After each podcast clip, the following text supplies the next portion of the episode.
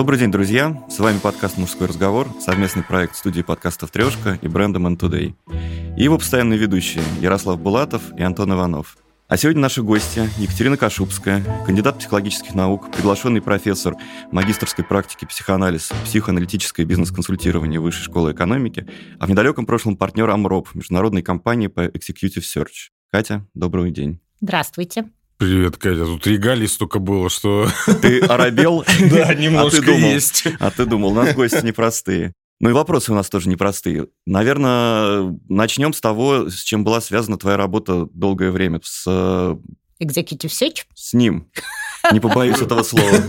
Ну, executives – это люди, которые работают на топ-позициях, считайте топ-менеджеры. Search – это search-поиск. То есть я занималась почти 25 лет поиском и оценкой топ-менеджеров на российском рынке, в основном в Москве, но не только. Понятно. То есть твоими буквально руками люди восходили по карьерной лестнице и занимали эти самые желанные позиции. Да, включая мои руки. И я к этому относилась, надо сказать, с большим трепетом и с большой ответственностью. И я видела, поскольку я провела в этом деле 25 лет, то на моих глазах люди, иногда приходя ко мне, ну не как вы, а даже гораздо более зелеными мальчиками. Ребята, мне 60 лет, я уже смотрю немножко в другой перспективе. Ты нас удивила. Ладно, 60, хорошо. И приходили зелеными мальчиками, а потом я их видела через 10, через 15. Мальчиками это, ну, зелеными это 40?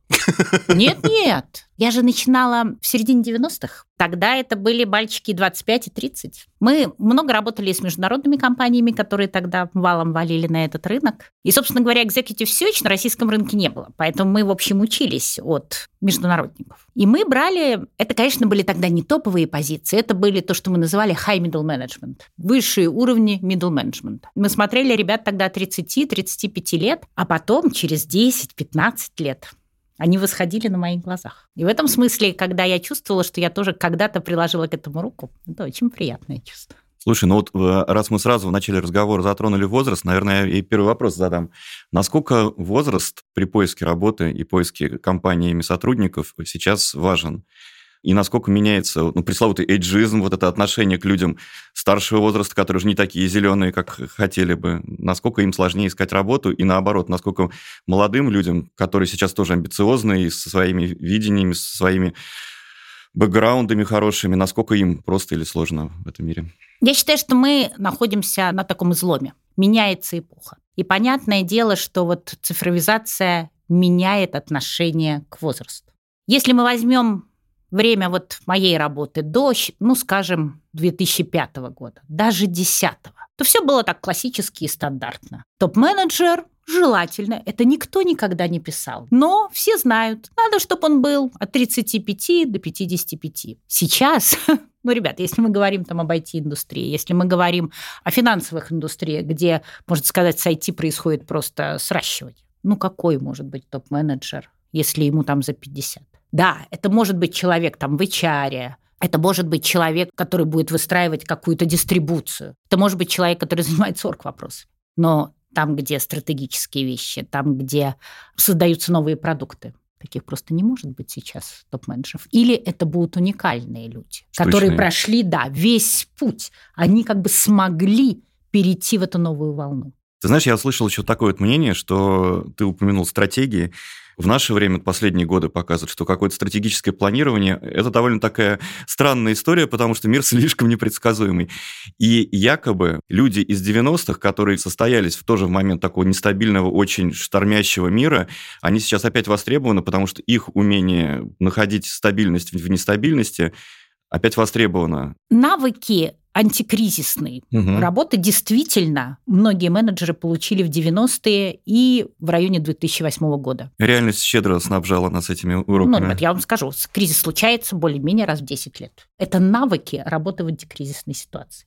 Я не думаю, что это как-то связано со стратегией. Стратегия – это все-таки совсем другое. Угу. Это именно навыки, когда тебя трясет, как людям помочь перенаправить их деятельность, потому что отчасти ее надо перенаправлять. И акценты меняются, приоритеты меняются. Но людей трясет и перед собеседованиями часто. Ты сама упомянула, что зеленые мальчики приходили с трепетом и волнением перед собеседованием. Расскажи, пожалуйста, как правильно подготовить себя и каких, может быть, ошибок грубых не совершить, которые перекроют тебе путь наверх? Лучший экспромт, как вы знаете, подготовленный экспромт. Но не все понимают, к чему именно готовиться, что их Окей. ждет там за этой дверью. Да.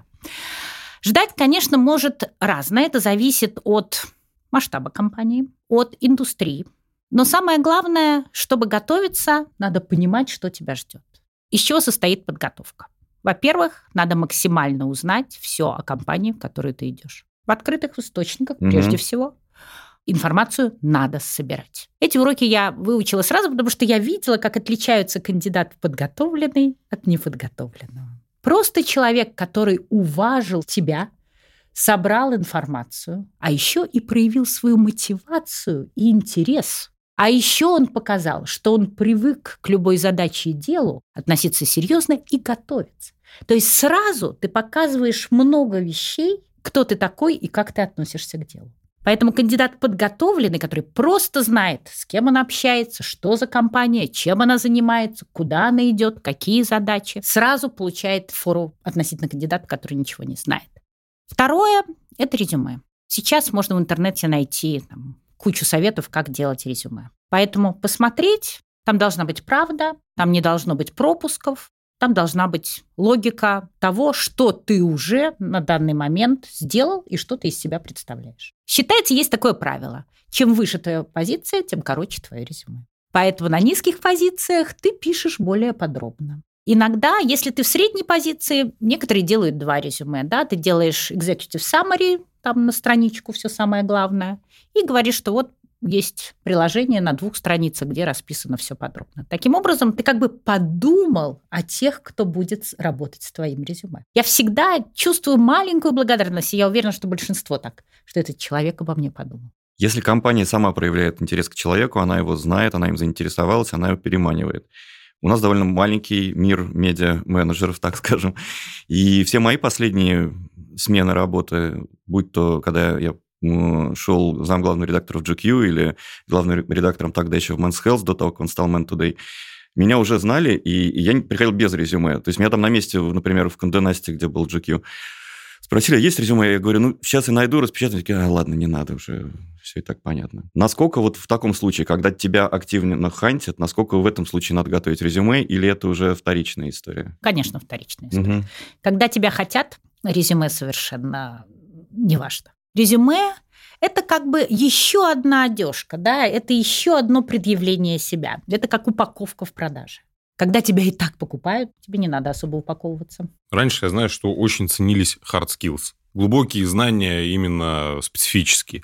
А сейчас, как бы, по моему ощущению и видению, да, как раз-таки проседает коммуникация а, внутри команд. Не знаю почему, но абсолютно точно вот э, коммуникация и вот эти soft skills они прям выходят на какой-то новый уровень потребности. Потому что когда я начинал работать, в принципе, профессиональную деятельность, об этом даже не стояло вопросов. Это правда. Все умели общаться просто, и не было проблем. У меня тут есть гипотеза, и это только гипотеза. Я думаю, что действительно новое поколение пришло, и это новое поколение все-таки выросло с экранами, а экран тебя отрывает как бы от той среды, где ты общаешься. Поэтому просто естественным образом вырабатываемые скиллы, когда ты играл там в лапту или там, я не знаю, в хоккей, там, whatever, но когда ты общался вживую, там ты и вырабатывал эти скиллы. Ты же не специально это делал, ты играл. Но это, собственно говоря, одно из основных способов выработки коммуникационных навыков. А когда ты играешь с экраном, этого не происходит. И поэтому дефицит, ну, рано или поздно он, конечно, сказывается. Потом за это время все-таки наросли требования к командному взаимодействию. Да, одно дело там авторитарная система, я там тебе приказал, а ты пошел делать. Да, и между собой люди тоже там, ну, кто умеет общаться, тот там какой-то шеринг делает, а кто нет, там, ну и файн. Каждый свое там делает. Сейчас, особенно там в разработках, особенно в новых индустриях, когда неопределенность высока, коллективный ум дает совершенно другие результаты. Поэтому надо взаимодействовать. В принципе, в международных компаниях, на которых я училась, у них эти требования уже были сразу. То есть они не готовы были на вот high middle management и топ брать людей, которые не умеют сразу взаимодействовать, потому что акцент на взаимодействие у них уже был тогда. И мы, в принципе, этому многие научились. И многие, кто поработал в международных компаниях, строя свои компании или переходя в российские на уже топовые позиции, стали обращать внимание на коммуникацию, потому что я работала там с ребятами, когда они в международной компании были, да, а потом переходили в российскую, и я с ними опять работала как с клиентом. И у них уже эти требования были, потому что они привыкли в такой среде работать. Но тут еще такая есть закономерность. Если ты работаешь на нижних уровнях в организации, особенно в крупной организации или средней, средняя – это 3000 человек, остальное все уже крупная организация. Если ты работаешь на первых двух-трех уровнях в крупной или средней компании, в общем, твои навыки коммуникации не так важны. А вот hard skills исключительно важны. Потому что на нижних уровнях создается экспертиза. Там создаются те продукты, которые предлагаются. Когда ты переходишь на средние уровни, роль коммуникации возрастает, роль экспертизы уменьшается. И поэтому на средние уровни можно брать человека даже без базового образования в той области, в которой работает компания. На топ-уровнях hard skills уже вообще не важны. Это все о стратегии, о способности видеть будущее, да, как бы видеть вперед и о взаимодействии, потому что там надо договариваться, там надо склеивать эту огромную компанию, да, склеивать наверху, чтобы она все-таки была осьминогом как минимум, а не лебедь, рак и щука. Как проверяются такие навыки? То есть понятно, что ты можешь написать в резюме, но с коммуникацией сложнее. И вообще, вот э, я с этим не сталкивался, но ходит много правдивых историй, байк по поводу каких-то необычных тестов, там, не знаю, какие-то геометрические фигуры, там, детекторы лжи. Вот расскажи, пожалуйста, как все это проходит в реальности. Способов очень много разных, потому что, конечно, не должно быть никаких иллюзий. За время интервью ты не можешь полностью предсказать человека. Результат интервью – это всегда гипотеза, которая проверяется. А я встречала такие вот очень не подберу сейчас русского слова, sophisticated, компании, которые хорошо выработали в себе навыки отбора себе людей. Обращали на это внимание, искали и создавали практики. Они всегда делали многоступенчатые интервью. Мнение одного человека хорошо, мнение двух лучше, мнение там четырех значительно лучше. Мы строим гипотезу и уменьшаем риски. Если позиции такие уже, там, где ставки высоки, да, то есть уже там ближе к топ-менеджменту или там часть топ-менеджмента, лучшее, что работает, это ассессмент-центр. Ассессмент от слова assess – оценивать. Его отличие в том, что там набор средств. И самое главное, что там есть. Там несколько кандидатов работают вместе. А асессоры сидят и смотрят, как они работают. То есть ты как бы имитируешь взаимодействие людей. Были исследования даже, которые показали, что предсказательная способность там разных тестов, она очень небольшая. Самая большая предсказательная способность из всех подобных мероприятий – это как раз ассессмент-центр. И она была оценена где-то в районе 55% успеха. Я в таких процедурах участвовала. Я считаю, что они действительно дают много информации, потому что свои гипотезы, которые ты сформулировал в интервью, а если ты еще не один, то еще лучше, ты во многом их можешь проверить.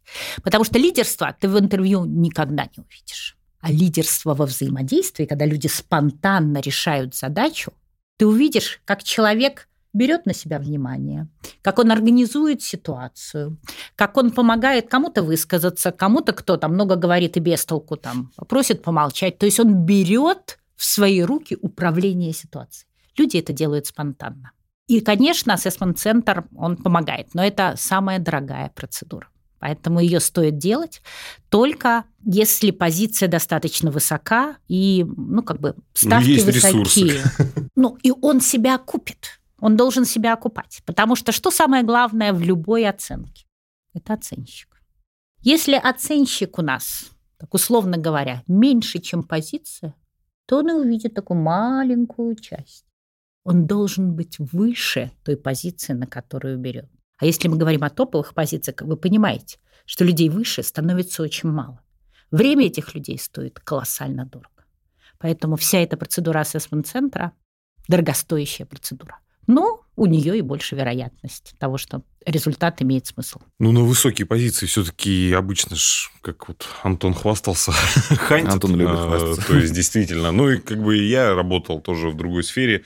В принципе, мне кажется, сейчас, кстати, любая профессиональная сфера такая, плюс-минус, более-менее узконаправленная, там везде сейчас осталось 10 компаний, наверное, в стране там. А людей везде не хватает. Да, и, собственно говоря, так мы везде все друг друга знали. И вот там в том числе, там, ну, всех топов в лицо и так далее. И то есть там очень редко кто-то и дорастал да. уже новые. Да, Ярослав, это правда. И я считаю, что это всегда лучший способ, потому что человек берется благодаря его репутации. А что может быть лучше репутации? Это, собственно говоря, дела, которые он сделал. Что такое репутация? Это дела, которые он сделал. Потому что интервью – это слова, которые он говорит об этих делах. Да? Да, причем Поэтому... не факт, что они правдивы или нет. Абсолютно, это все еще надо проверять. Ну, там один я, в общем, вытащил эту хреновую компанию. Абсолютно, абсолютно. Это всегда лучший способ. Но это очень зависит от рынка. Я работала на таком рынке, когда людей не хватало так, а как бы все росло, и компаниям нужны были менеджеры. И они стали вот на моих глазах. Это было время 2005, 2006, 2007, mm-hmm. до финансового кризиса. Прекрасные года. Все росло, да. Mm-hmm. И компаниям нужны менеджеры. В своих индустриях нет. И мы начали делать вот эти вот кроссфункциональные и кросс-индустриальные перемещения людей, когда брали людей, которых они вообще не знали, без репутации в своей индустрии. И на топовой позиции это оказалось абсолютно оправданно.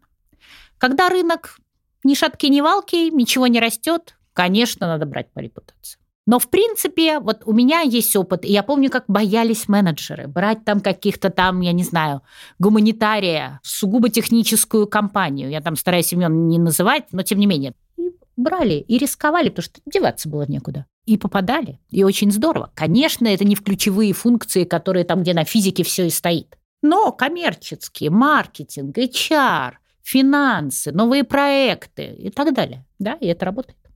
Нас часто подталкивают к неким сменам в определенные промежутки времени. Там, каждые три года менять машину, там, каждые пять лет менять работу. И вот у меня такой вопрос будет. Мы все время говорим сейчас о привлечении людей извне. При этом есть э, устойчивое мнение, что в своем отечестве пророков нет. Насколько полезно человеку в компании, если он видит, что его карьеру буксует, приглашают соискателей из, из других компаний, даже из других индустрий, как ты говоришь, насколько ему выгодно выйти оттуда, чтобы на него взглянули со стороны и таким образом перезапустить свою карьеру? Или лучше, находясь в компании, пытаться по-прежнему пробиться наверх, доказать там, что ты действительно достоин этого? На этот вопрос я бы ответила прежде всего как психолог. Это зависит от твоего темперамента. Угу. Есть люди вот такие более интровертированные, более такие упорные, да, которые в одной компании будут делать карьеру. Им энергетически очень затратно выходить там, что-то менять, ну, стресс да, искать, лишний. да. Вот вы журналисты, да, вам это не стресс, вам это наоборот приток энергии. Вы поэтому в журналистике находитесь. Вы же не думаете сейчас уйти куда-нибудь в производство? Я с производства два года назад сюда ушел. А, прекрасно. Производство я организовывал как топ-менеджер. Окей. То есть вы пришли сюда, вы не журналист. Я вы журналист, Ярослав да, нет. Вы менеджер. У нас свой Прекрасно. путь у каждого. Да, да, да. Но менеджеры разные бывают, но тот, кто организовывал, он организовав в одном месте, он может организовать это в другом месте. Если у вас нету какой-то там душевной привязки к индустрии, файн, вы спокойно это... У вас душевная привязка к организации чего-то, скорее всего. Нет, у меня просто нет вообще душевной привязки к индустрии. Я не люблю. К чему же ты привязан, Ярослав? А что вы любите? А что вы любите? Я просто задолбался на производствах сидеть. Мне нравится вот продакшн, мне нравится медиа, бизнес. Поэтому я и сменил, э, собственно говоря, так. Да, но заметьте, что вы сказали, меня задолбало производство, мне нравится продакшн. Ну да, а продакшн, продакшн, но другого плана, да. Абсолютно. Чтобы не пахло там э, всяким, чтобы я не ездил. Чтобы у вас была свободная атмосфера, чтобы кругом были творческие люди, на которых приятно смотреть и общаться не ездил в эти в города по ну, маленькие, да, да, по регионам и причем ладно, есть прекрасные города по регионам, да, да. но там э, промзона и вот это уже никогда не бывает прекрасным, когда ты... Это правда. Надо да, очень, ней... надо очень любить да. свои станки. Да, потому что это да, своеобразно. Чтобы получать удовольствие от промзоны. Но я видела таких людей которые работали в этих промзонах всю свою жизнь, в том числе и топ-менеджеры, и до сих пор ездят по регионам, и иногда поют такую тьму таракань. Но любит человек свою индустрию. Вы любите что-то другое. И в этом смысле классно, что вы перешли сюда, потому что вы почувствовали, что вы любите другое. И это уже половина успеха. У меня было несколько случаев, когда мы показывали на хорошую позицию, в хорошую компанию несколько кандидатов, причем один из них мне казался наиболее подходящий но он всю жизнь работал в одной компании. И когда это 5 лет, нормально. Когда это 10 лет, тоже нормально, говорит его стабильность, особенно если он там двигался вперед. Человек знает, чего хочет. А через 15 лет человек уже, то, что мы называли not movable, Он для рынка очень тяжел. То есть, если вам все нравится, по вашему характеру нормально, риск стать человеком одной компании, вы можете им пренебречь. Вы готовы стать человеком одной компании.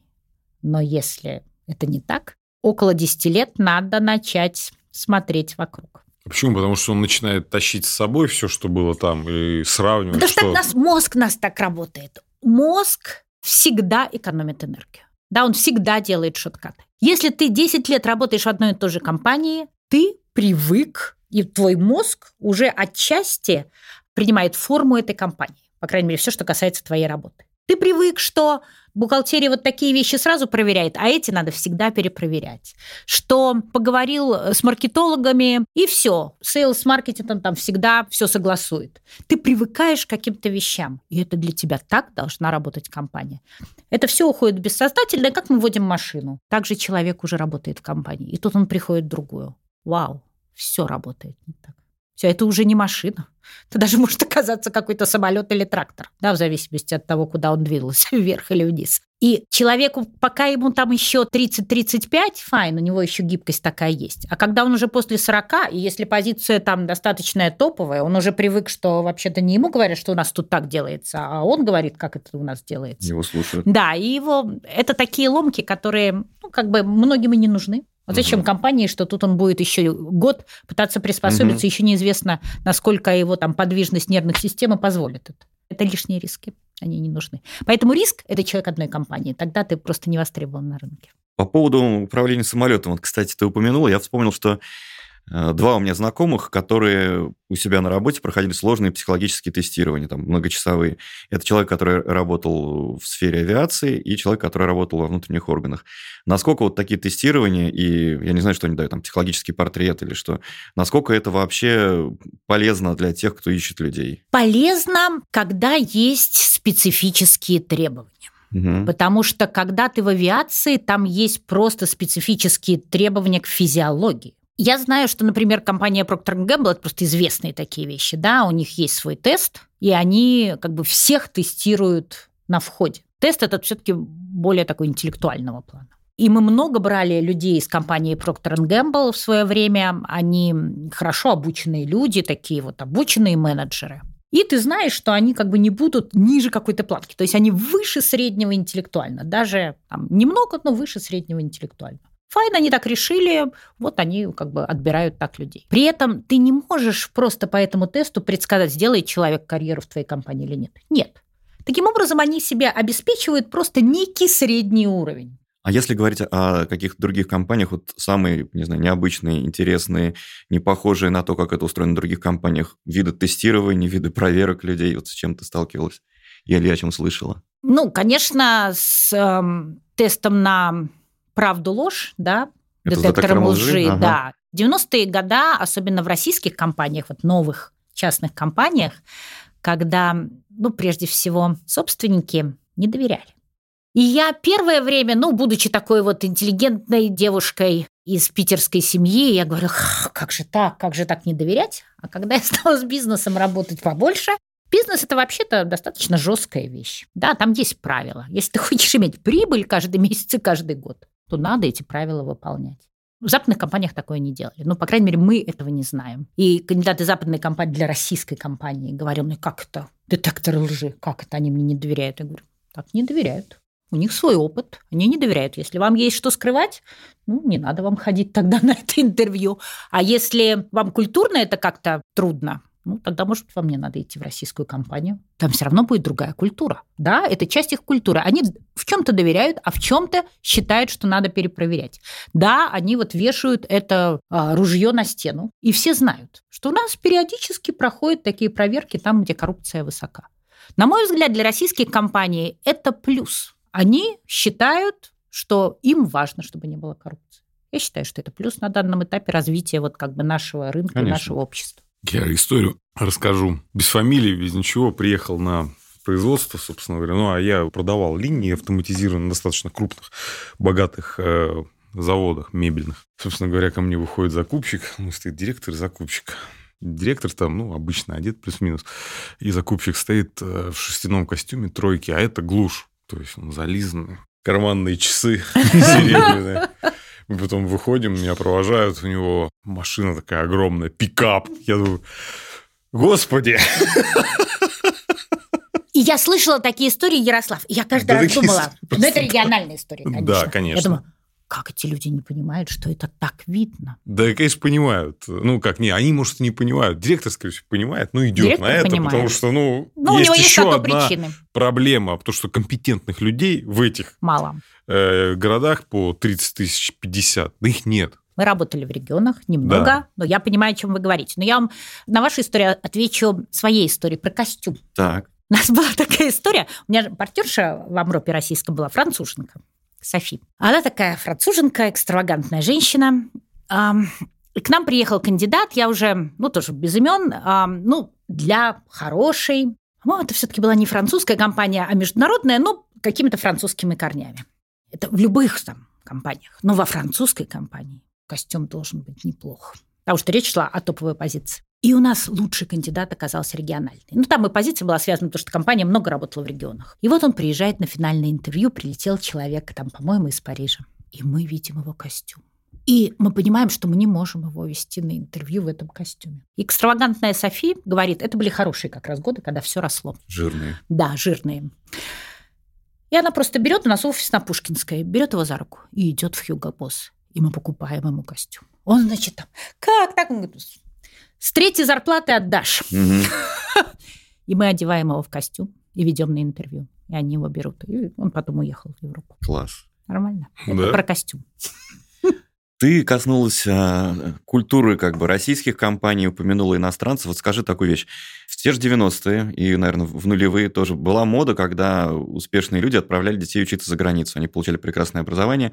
Насколько люди, даже рожденные здесь, отучившиеся и прожившие определенную часть жизни за границей, подходят для наших реалий, для нашего бизнеса и для э, тех же топ-позиций? Или все-таки лучше выращивать людей здесь, которые понимают наш менталитет, культуру, вот всю нашу большую русскую душу прекрасную? Мне трудно говорить о детях, которые прямо там вот выросли. Мы таких, в общем, не видели. Но мы видели очень много, кто вырос здесь в нормальной там постсоветской семье, закончил здесь школу и уехал туда в университет в бизнес-школу.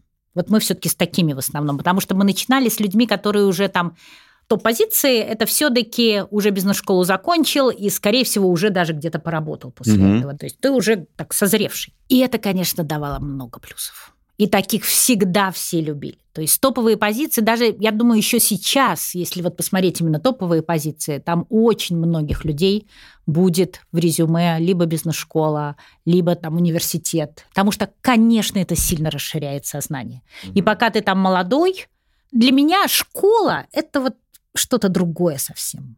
Школа – это скорее, если ты хочешь там совсем остаться.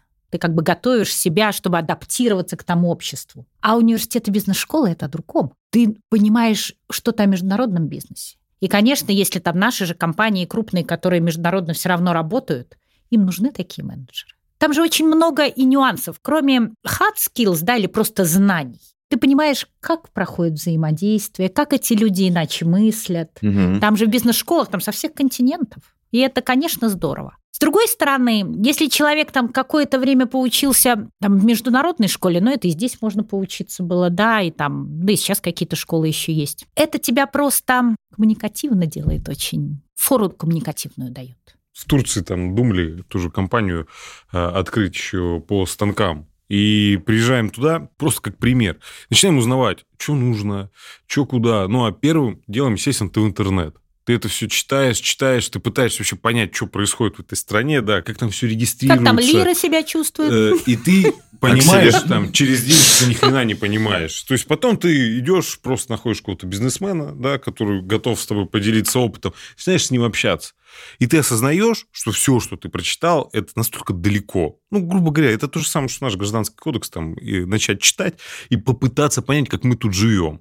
Это невозможно. Ну, то есть, потому что мы здесь, там, в России, 30 лет учились, там, 30, 40, 50 лет учились жить, взаимодействовать с местными органами власти, с налоговой, там, с и теми, и с теми.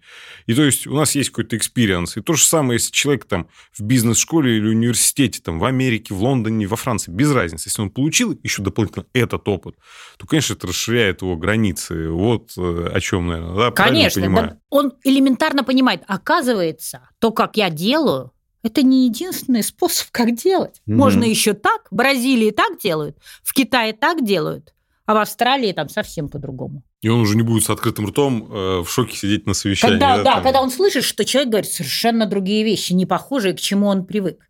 И вот эта гибкость наверху, открытость того, что а можно совсем иначе, колоссальный потенциал компании. Мы все время говорим про какие-то топовые позиции, но вот вопрос про, наверное, менее престижные, но тем не менее. Портал Superjob какое-то время назад, несколько лет назад, убрал вообще графу об образовании. И есть ощущение, и даже его подтверждают многие представители бизнеса, мы не говорим сейчас о медицине, о каких-то таких науках, что они больше заинтересованы в людях с опытом, чем в людях с образованием. То есть люди, которые уже наработали что-то для себя. Насколько вот для подрастающего поколения, для которого вопрос остро стоит, или для родителей, которые думают сейчас про своих детей, насколько для них в текущей ситуации такое классическое пятилетнее вузовское образование важно или лучше адаптироваться по системе, как раньше, подмастерье. То есть ты работаешь с неким мастером, перенимаешь его мастерство, но не отрываясь от производства, и ты уже получаешь какую-то зарплату, какие-то навыки реальные, которые меняются каждую минуту, а не сидишь за партой с учебниками, которые были изданы в другом мире. Я думаю, что образование будет вот прямо на наших глазах меняться. Ну, на мой взгляд, оно просто будет разваливаться по швам. А у него выхода нет. Да, оно не хочет разваливаться, но разваливаться будет. И будут прорастать какие-то новые вещи, которые будут онлайн, которые будут короче, которые будут модулями. Но как всякий развал чего-то фундаментального, а особенно в нашей стране, образование прямо фундаментальное. Образование в бизнесе никогда не играло большой роли.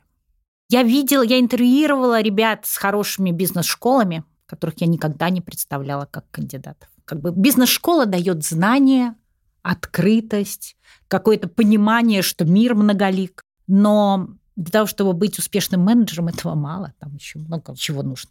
Я видела людей там с каким-то сельскохозяйственной академией в каком-то тьму таракане, который сейчас и давно уже занимает, при этом молодой человек, занимает большую позицию генеральный директор там, огромного департамента в огромной нашей компании, очень успешной, которого много заводов там, и так далее компания в области там, физики и прочего. А у него сельхозакадемия. И он очень успешный менеджер. В бизнесе, особенно вот там, если мы говорим о среднем менеджменте и выше, образование, на мой взгляд, не имеет какого-то решающего значения. Если мы говорим о родителях и детях, там, которые в старших классах, тут немножко другое. В конце 90-х а, у меня был клиент. Он был финансовым директором в международной телекоммуникационной компании. Он был англичанин. Звали Саймон. Он говорил на фантастическом русском языке. Я говорю, Саймон, откуда такой язык? А я, говорит, по первому образованию в Оксфорде а на боковед. На боковед. Ну, если он, да, учил русский по набоку, конечно, у него фантастический русский язык. Я говорю, господи, как тебя угораздило, ты финансовым директором. Он говорит, ну, когда пришло время поступать в университет, я понятия не имел, чем я хочу заниматься. А вот читать я любил. Ну и родители там оплатили мне, я учился. А потом я закончил на боковед. Работать непонятно, кем работать с таким образованием. Ну, там суть до дела, потом семья, надо зарабатывать. Ну, и как-то вот я потом еще закончил. Ну, второе высшее уже легче получать, не надо пять лет. Стал финансовым директором. Мне очень нравится моя работа. А литература, которую я любила, это мое хобби. Вывод. Чем более развитое общество, да, чем, ну, как бы материальная основа. Родители могут себе позволить, да, детей содержать. Тем более э, удлиняется период детства и юности. Тем мы больше имеем возможность, закончив школу, не знать, чего мы хотим. И тогда обучение в университете – это скорее об образовании, о культуре, о людях, потому что там уже ты определенный себе контингент да, обеспечиваешь ну, родители могут думать, не попадет там в какие-нибудь компании, там, да, как-то будут ценности какие-то. А потом, когда созреет, уже будет искать, как зарабатывать. И тогда уже на это будет все накладываться. То есть кто что может себе позволить? Я бы так ответила. Хорошо, это ответила Катя, HR-специалист. А теперь вопрос Кате, психологу. А, те а, ребята, у которых это детство удлиняется, вот они бесконечно учатся, ну, не бесконечно, продолжительное время. Насколько это полезно для их будущей работы. То есть довольно продолжительный период времени, о них заботятся родители, и они могут постигать знания и грызть границы науки, но потом-то они все равно выходят в открытый мир, где встречают ровесников, которые все это время боролись за выживание и зарабатывали деньги. Абсолютно. И они будут другие. И там очень важно вот это вот все образование и вот такое вот комфортная жизнь, она не убила в человеке какой-то внутренний голод и желание вообще что-то создавать. И это всегда риск, на который родители идут. Но они его берут гораздо раньше.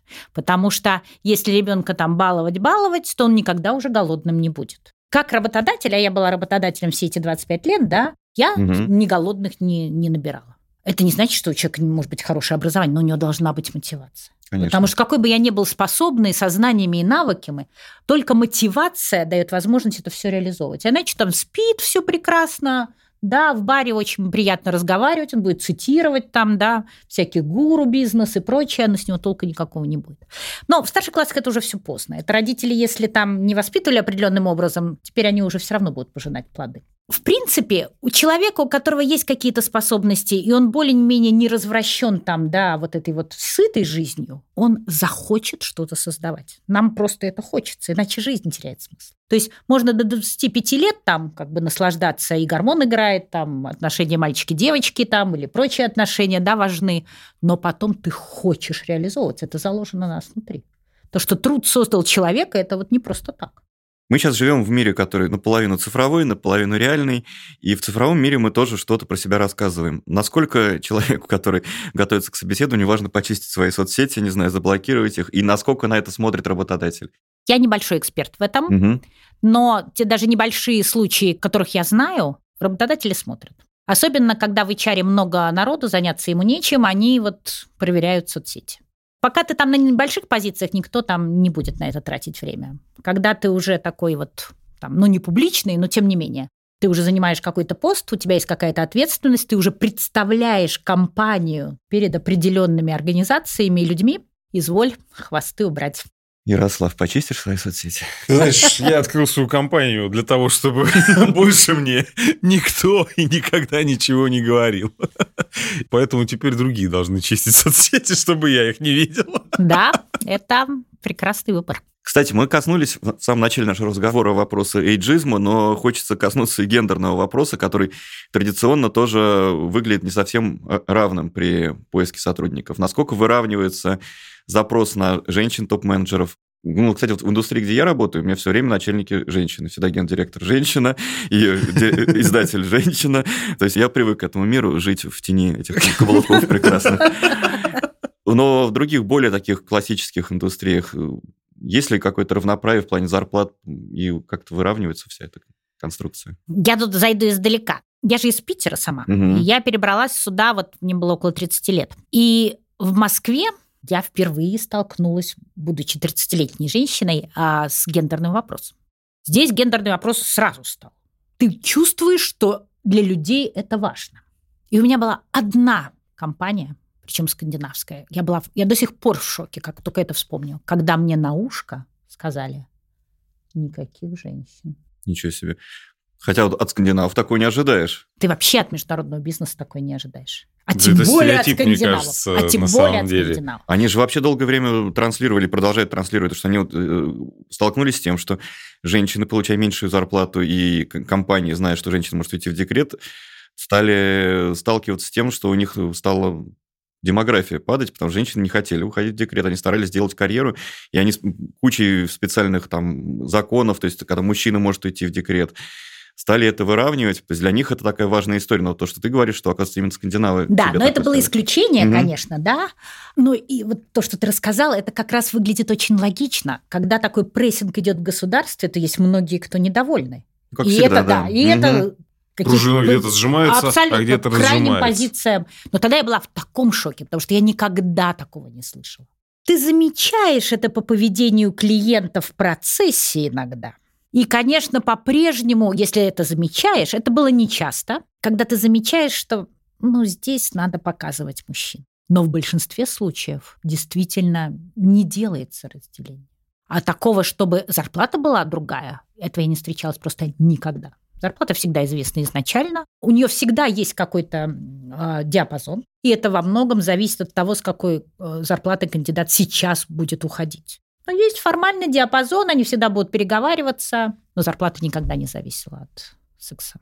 Ты упомянул, что зарплата на новой позиции, куда тебя приглашают, она в любом случае так или иначе связана с зарплатой на твоей прошлой позиции. Можно ли здесь привести хотя бы опять в качестве гипотезы нек- некую формулу. То есть человека зовут, он знает, сколько он получает сейчас, насколько он может претендовать, насколько он может торговаться. Это же важный вопрос. Мне кажется, в России многие, ну, им неудобно это озвучивать. Мне кажется, есть такая история. Есть такая история. Неудобно – это неправильный мотив. Вот прямо угу. сразу скажу. Я сама много как бы боролась со своим отношением к деньгам, потому что э, это смешно. Но когда я первый раз после университета устроилась на работу, я довольная пришла домой, я жила еще тогда с родителями. А, ну, я университет закончила в 21 год. И родители спросили, ну как, все хорошо, там я какой-то младший научный сотрудник. А какая зарплата? О, я не спросила. А вот это вот типично. Факторов много. Всегда во всех факторах есть главные. Да, вот здесь есть два главных. Какой рынок и насколько тебя хотят. Угу. Если тебя сильно хотят, тебе начинают давать больше. Бывает рынок работодателя и рынок работника. Если сейчас рынок работника, работник может расправить плечи и поддавливать работодателя. Если сейчас рынок работодателя, все происходит наоборот. Твоя зарплата, да, все, в общем, осознают, что на меньше ты не пойдешь. Хотя такие случаи бывали и не раз. И я люблю таких людей, которые готовы идти на меньше, они знают, почему они это делают, да потому что они видят... Людей. Да. Потому что они видят перспективы. Это к тебе работодатель говорит, да?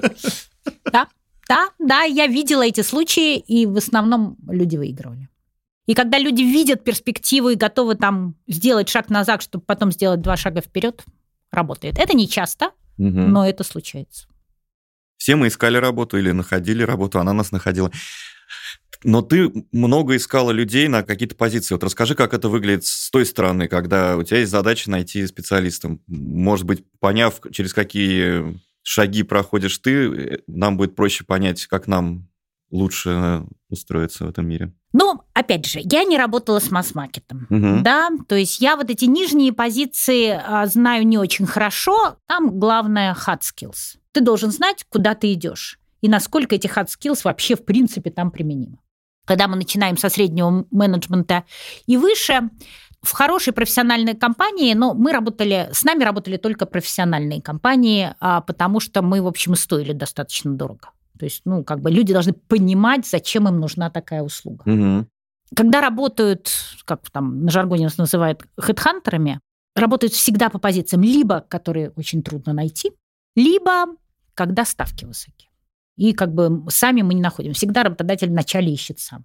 Первое он продвигает внутри, потом он посмотрел да, в своем комьюнити, да, в индустриальном, или с кем он когда-то работал. Если вот там, люди сейчас не готовы, то они обращаются к нам.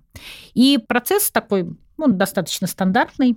Мы вначале ищем сами, то есть нам дают какие-то основные характеристики, если клиент новый, ты начинаешь узнавать компанию. То есть мы тоже собираем информацию. Угу.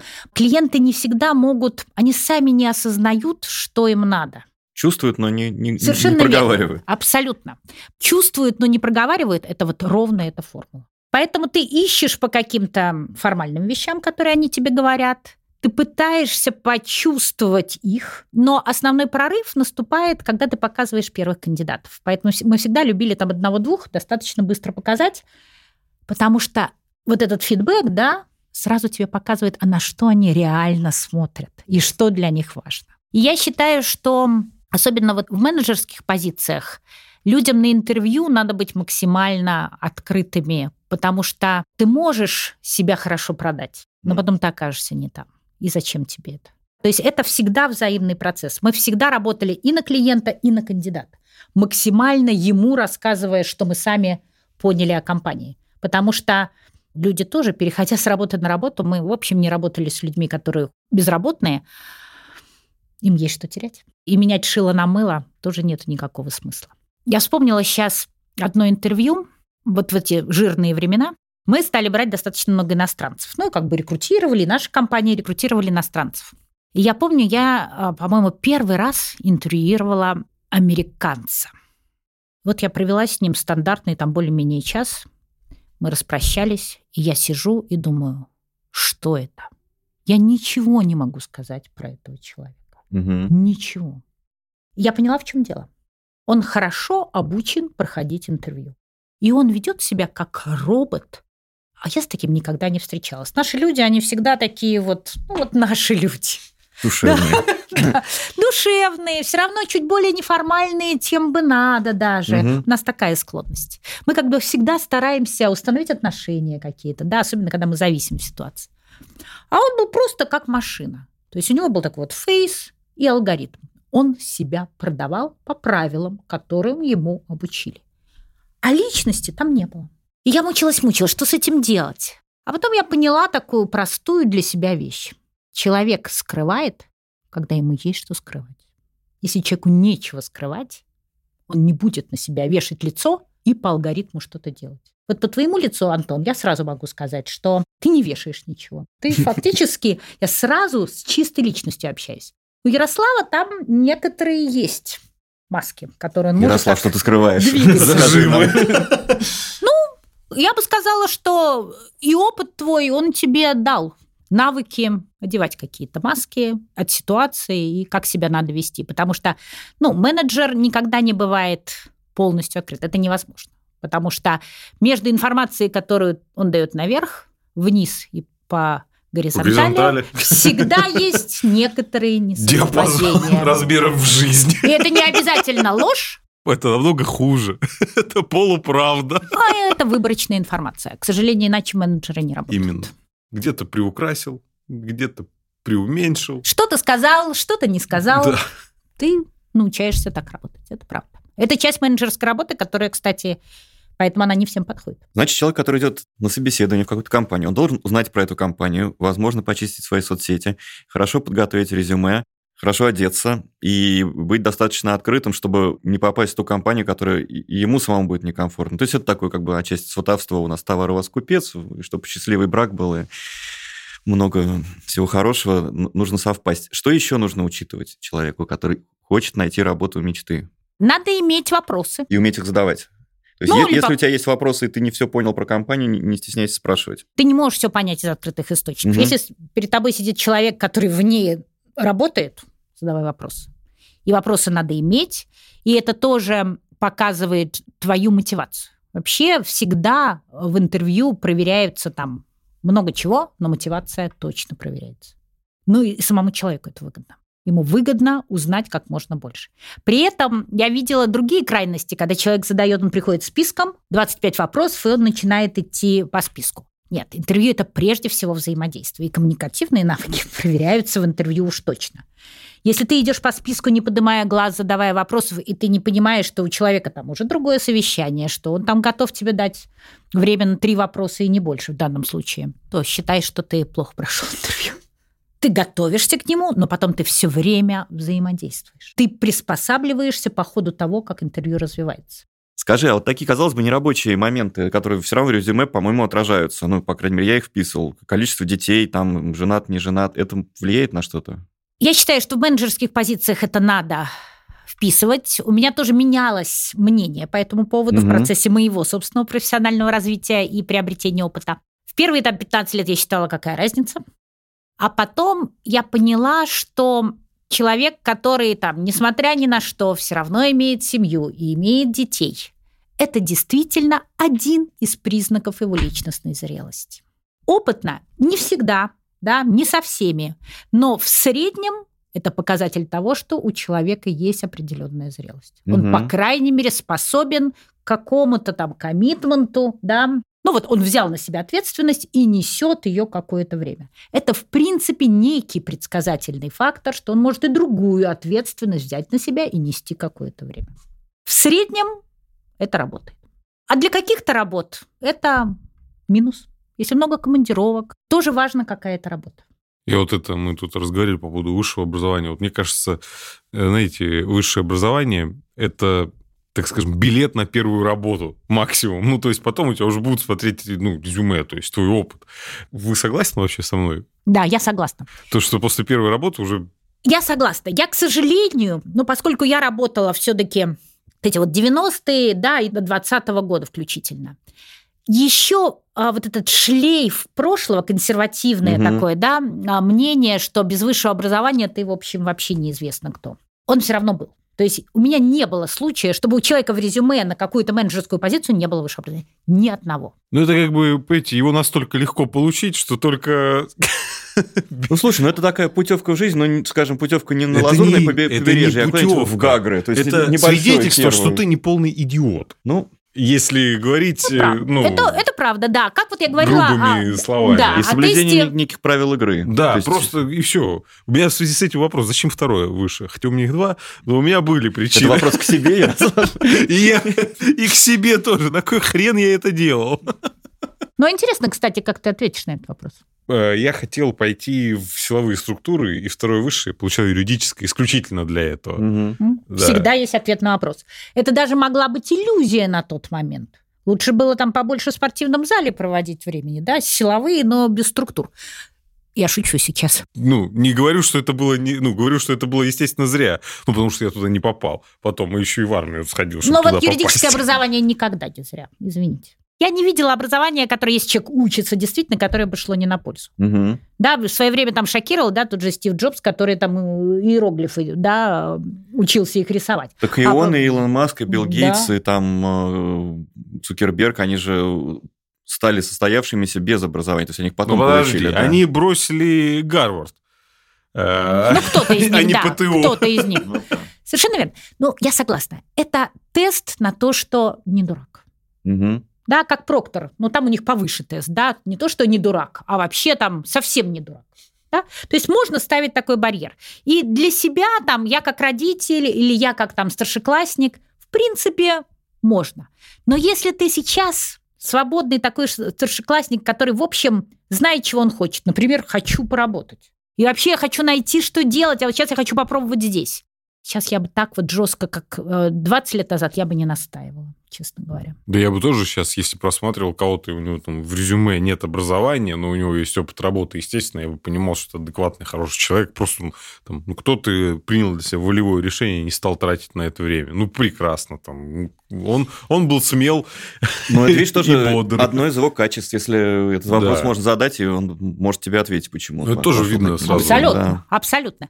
И при этом мы должны отдавать себе отчет, что есть крупные, в том числе государственные компании или частные, которые просто масштаб подразумевает консервативность. Да. И они через 20 лет будут смотреть, и если его галочки там сразу нету. не на топ, нету галочки, и все тут.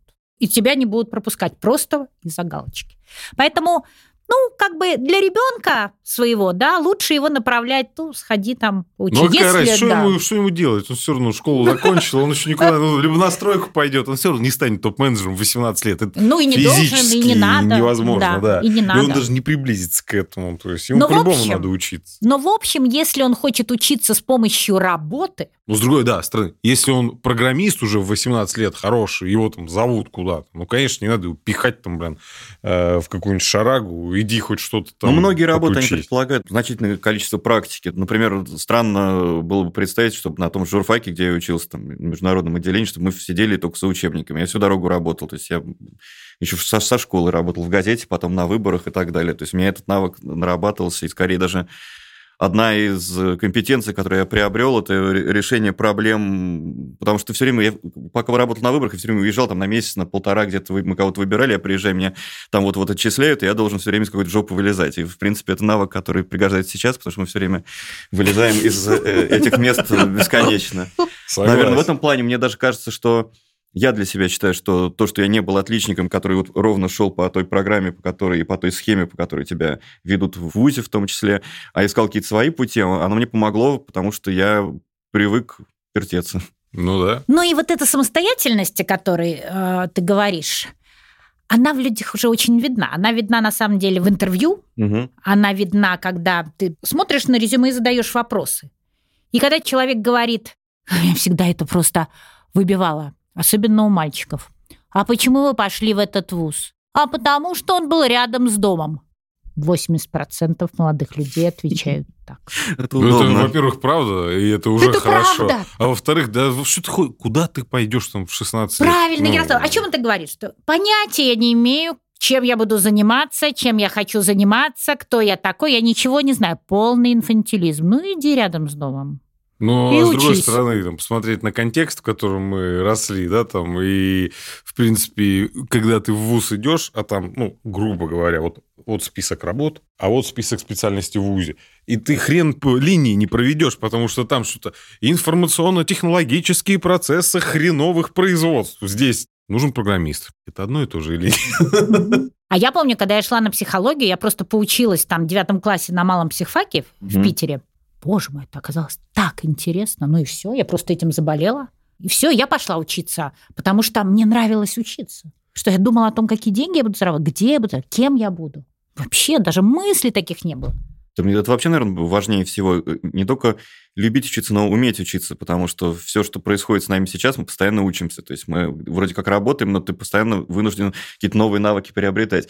Там 10 лет назад мне было сложно представить, что сайт э, глянцевого лайфстайла будет выдавать там по 100 заметок в день, или что я буду писать какие-то подкасты. То есть это же тоже не то, чему меня учили. Ну да, хорошо, там в журфаке была какая-то радиостудия, но мы не особо в этом преуспевали. А тут волей-неволей приходится какие-то новые компетенции добавлять. И здорово, когда человек э, не боится этого, ему это интересно, и да это и для жизни хорошо. Это правда, но тут тоже есть крайность. Я встречала ребят, которые там не два, не три, не четыре образования, а пять. И очень смешно, когда они с такой гордостью об этом говорили, а для работодателя это no-go. Потому что в этом случае человек уже любит только учиться mm-hmm. обычно. Да? Все-таки то, о чем ты говоришь, это не пойти куда-то формально поучиться, а ты учишься doing by working. Ты как бы делаешь и учишься. Ну да, да. Новые возможности ты идешь и пробуешь. Это немножко другое. Поэтому одно образование, два образования, какие-то там чему-то научился, какая-то технология, что-то попробовал, файн. Но все-таки основное должно проходить в работе, потому что это несравнимые опыты. Сейчас уж точно. Катя, вот мы, смотри, мы задали много вопросов, связанных э, с HR, связанных с поиском работы и себя в этом мире. Э, что мы не спросили из того, что еще важно было бы озвучить для наших слушателей? На мой взгляд, самое главное в работе, ну, конечно, когда у тебя есть хлеб. Вот если ты хочешь хлеб с маслом, угу. то хлеб с маслом бывает только там, где тебе работа нравится. В других местах очень трудно. Ты слишком дорого платишь за хлеб с маслом. И потом всякие там бенауты, депрессии случаются и прочее. Поэтому вот когда вы ищете что-то, так важно, что интервью – это все-таки взаимный процесс. Когда у вас есть хлеб, да, и вы ищете хлеб с маслом, это взаимный процесс. И вам надо попасть в правильное место, где вам будет интересно. Потому что тогда раскрываются ваши там и способности и прочее, прочее. Конечно. И вот это для меня такая принципиально важная вещь, и я очень много примеров этому видела, когда люди попадают не туда, когда они идут за внешними вещами, да, все эти там статусы, карьеры там и прочее. Я верю в обратное. Я верю, что не человек строит карьеру, а человек ищет, как ему реализовываться, а карьера строится по следам этого. Идеальный план. Что ж, друзья, я надеюсь, что наш подкаст поможет вам найти работу, где вы не будете чувствовать, что теряете время и драгоценное время своей жизни, просиживая где-то штаны, а будете действительно получать удовольствие, будете реализовываться. Естественно, будете получать за это достойную зарплату.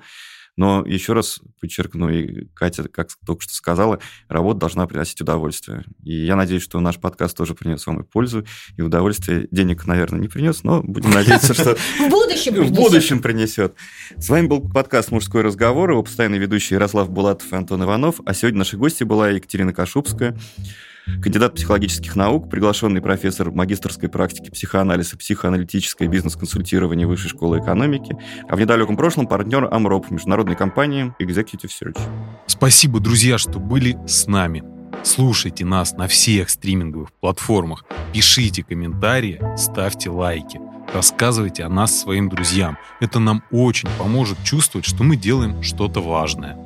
И, конечно, подписывайтесь на наш телеграм-канал – там вы можете найти дополнительные материалы, конкурсы, наши фото.